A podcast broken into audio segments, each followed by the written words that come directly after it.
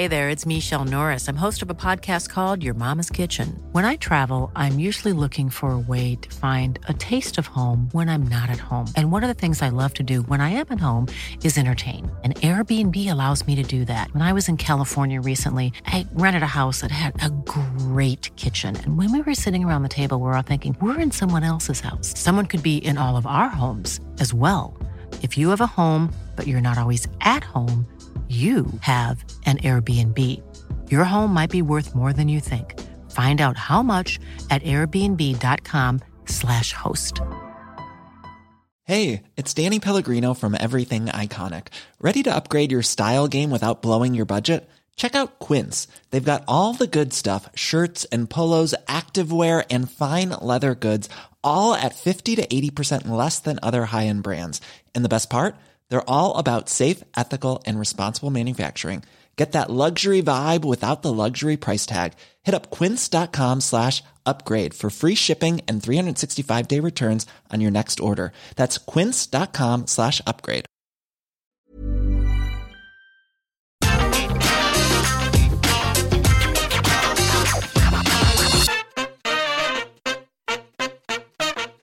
Do you want a really sad stat? In 2022, every single WCW career is dead. Now, this is because the company is no longer around, but a fact is a fact. There are some fascinating stories when you do get into it, though, especially with these 10 people. So, here's 10 precise moments when WCW careers ended. Number 10, The Giant. It seemed inevitable that eventually Vince McMahon was going to go after Paul White. We all know how he feels about Giants, and he had actually said to people, Hey, pal, when I get that dude into my company, I'm not going to use him like they did in WCW. I've got a much better plan. Now, we can get into that probably on a different video. The jump did happen in February 1999 where he appeared at the St. Valentine's Day Massacre. And if you had been watching Nitro the month before this, you could probably see the writing on the wall. Because from nowhere, Hulk Hogan just said, listen, NWO, I know like there's a lot of people in this group, but there can only be one giant. So later on, we are going to do Kevin Nash versus the Giant. Kevin Nash won. As soon as we were done too, the New World Order jumped the future Big Show, and Scott Hall even tased him with a taser. And once again, just go look how White sells this.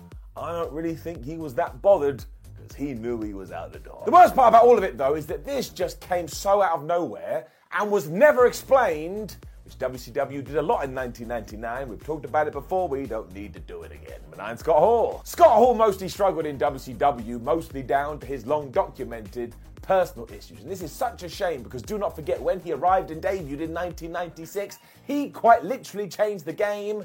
Everybody was looking around going, well, why the hell is he here? Four years later, he was main eventing Super Brawl 2000, and it's just a little bit sad. He is taking on Sid, who gives him a power bomb to win. And it ain't a very good power bomb either.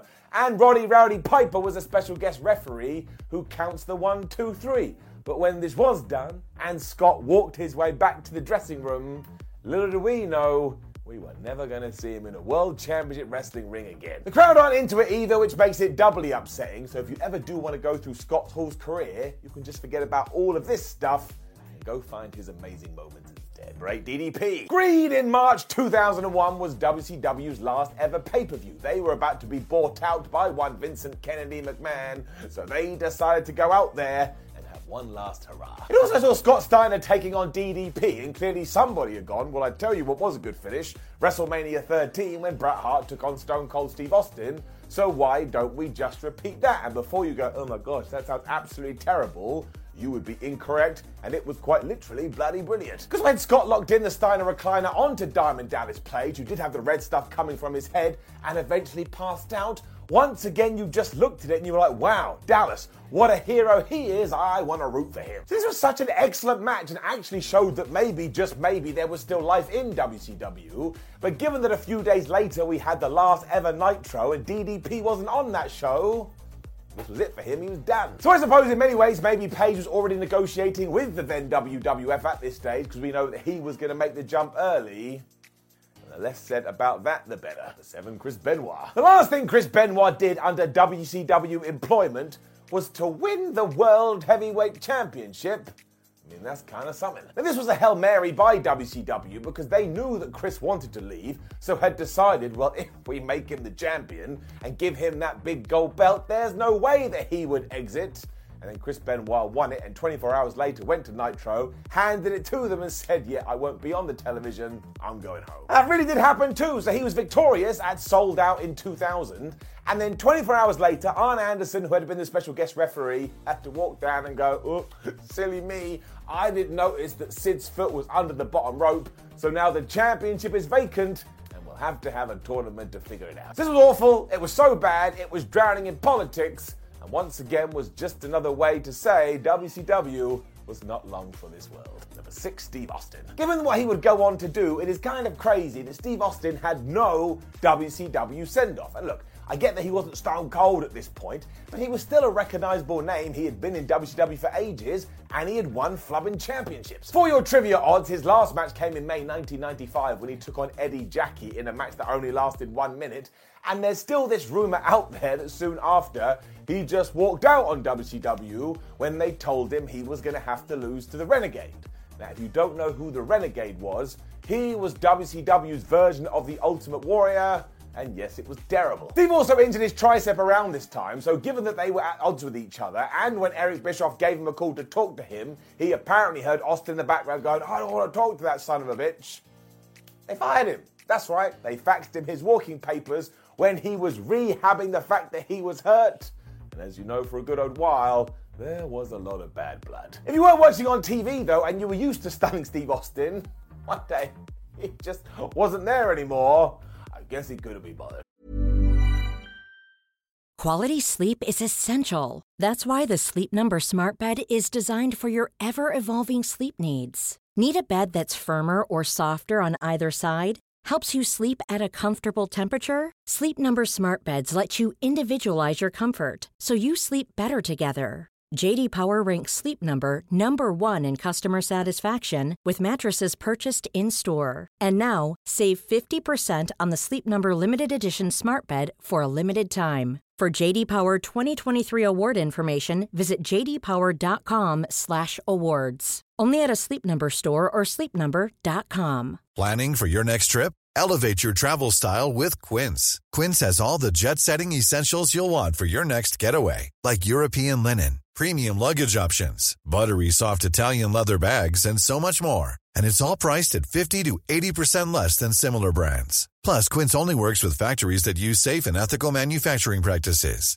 Pack your bags with high-quality essentials you'll be wearing for vacations to come with Quince. Go to quince.com slash trip for free shipping and 365-day returns. A lot can happen in three years, like a chatbot may be your new best friend. But what won't change? Needing health insurance. United Healthcare Tri Term Medical Plans, underwritten by Golden Rule Insurance Company, offer flexible, budget friendly coverage that lasts nearly three years in some states. Learn more at uh1.com. Number five, Eric Bischoff. And speaking of the boss, he got booted off TV too. If you do want to know all the details, make sure you Google everything that happened between Eric Bischoff and Vince Russo. But the headlines are they just all acted like children, and it sounded absolutely ridiculous. It eventually ended with an angle where WCW's Millionaires Club were taking on the New Blood, and any long term fan was able to figure out this was just a rehash of the WCW versus the NWO, and by 2000, we had run that into the ground. You can see the Bischoff had had enough by this stage, and after it had come to a massive head backstage with Mr. Russo. We saw him on television. He was all like, man, I can't believe DDP's not here anymore. And that was it. Poof. He only ever appeared via other people talking about him. And when the next year would roll around, WCW was gone. This did all tie into the fact that the promotion was having a terrible time and the finger of blame had been pointed at him. But never underestimate how crazy this was. He had been such an integral part. Now it's done before Goldberg. So this was just awful. Another terrible decision by WCW, despite the fact that Goldberg had basically propped up the company in 1998. I mean, you go through that 12 months and imagine that Bill isn't around. What the flub would they have done? I mean, they turned him heel in 2000 before realised, oh, no, that's not going to work. So they hit the whoops button and then desperately tried to turn him back babyface, including at the Sin 2001 pay per view where they teamed him up with Sergeant Dwayne Bruce and put Goldberg's career on the line. Everybody, of course, just shrugged their shoulders and said, okay, yeah, we're doing that, whatever. But when Lex Luger pinned him, apparently Goldberg's career was done. Now, WCW never lived up to any of their stipulations, so he obviously was going to come back at one point. But again, you already know what happened in this year, so that was it for Goldberg. Lex Luger pinned him, and he was done. I mean, seriously, what an awful way to go out for one of your biggest ever stars. Number three, Bret Hart. The reason this sucks so much is that when Bret left the WWF in 1997, it was terrible. And when Bret Hart left the WCW, it was also terrible. So I tell you, this man never got the respect that he deserved. Do go and find the September 2000 promo. He did indeed cut on Bill Goldberg and Scott Steiner, though, because it will make you go, holy crap, the Hitman has fire in his balls. I mean, he is talking about the fact that the previous year, Goldberg had to retire him. And if you were a fan like me, you were rubbing your hands together because you assumed something big was on the line. Instead, though, he was never seen again. In October, management terminated his contract because they didn't think he was living up to his end of the deal because of course he was going through a lot of health stuff. And I will never be able to accept that. I will never be able to get my head around it. Bret the Hitman Hart just let go like he was nothing as opposed to the best of all time. To Hulk Hogan. Talking of bad, my word. Now, we all remember everything that happened at the Bash of the Beach 2000 when Jeff Jarrett, Hulk Hogan, and Vince Russo had that thing that was just offensive, and it did end somehow with the Hulkster being the world champion and walking out of the place. What we all forget, though, is that we did see him one last time on this show, and as it turned out, it would be the last time we ever saw him in WCW. But listen to this. He was walking backstage without the belt that had magically vanished, which just summed up WCW, and he walked past Vampiro, and they looked at each other. So, okay, maybe we're teasing something here. Maybe we're going to do Vampiro versus Hogan. But no, they just both walked out the frame. And Hulk Hogan never returned to WCW. I mean, where was he going? Did he hate Vampiro? Did he need the toilet? We're never gonna know. Before long, too, Hulk would be suing World Championship Wrestling. And honestly, if you're bored today, just Google this one as well, and you will feel miles more mature than everybody involved. Number one, Chris Jericho. One of the biggest jumps during the Attitude Era from WCW to the WWF was Chris Jericho in 1999. Although, if you were in the know of the late 90s, this did not come as a big surprise because WCW had something with Chris Jericho and decided to do nothing with him. While his official last match happened on a house show in July, his last match on Nitro was a defeat to Booker T. And in between all that, WCW executives just rubbed their non existent beards and were like, well, we know he's leaving, but we kind of feel like we should do something with him, but we don't really know what to do. The answer was to put Jericho on commentary alongside Tony Schiavone as they tested running pay per views on WCW.com, which actually means the last time a fan saw Chris Jericho on WCW TV was when he was commentating on Sting versus Ricky Steamboat. So seriously, man, people wonder why did Chris Jericho want to go? It's because there was this glass ceiling in WCW and he knew he was never breaking.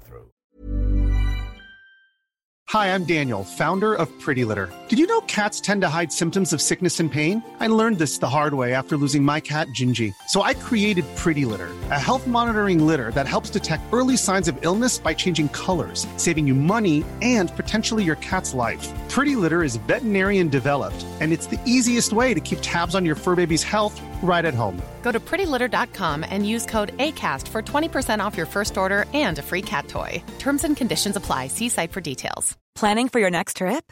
Elevate your travel style with Quince. Quince has all the jet setting essentials you'll want for your next getaway, like European linen, premium luggage options, buttery soft Italian leather bags, and so much more. And is all priced at 50 to 80% less than similar brands. Plus, Quince only works with factories that use safe and ethical manufacturing practices. Pack your bags with high-quality essentials you'll be wearing for vacations to come with Quince. Go to quince.com slash pack for free shipping and 365-day returns. Mom deserves the best, and there's no better place to shop for Mother's Day than Whole Foods Market. They're your destination for unbeatable savings, from premium gifts to show-stopping flowers and irresistible desserts. Start by saving 33% with Prime on all body care and candles. Then get a 15-stem bunch of tulips for just $9.99 each with Prime. Round out Mom's menu with festive rosé, irresistible berry chantilly cake, and more special treats. Come celebrate Mother's Day at Whole Foods Market.